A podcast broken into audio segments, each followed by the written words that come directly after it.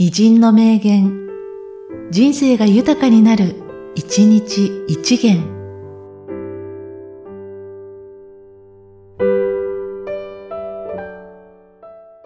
4月4日、杉村春子。昨日も明日もないわ。今日をしっかり生きるだけ。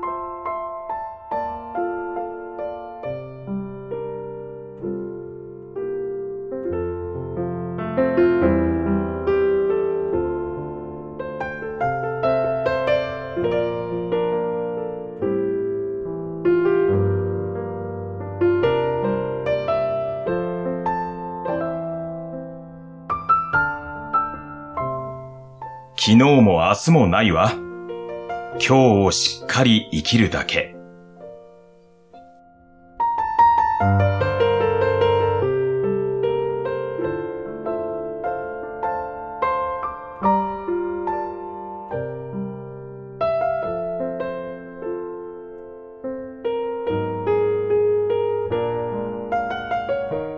この番組は、提供、久常圭一、プロデュース、声ラボでお送りしました。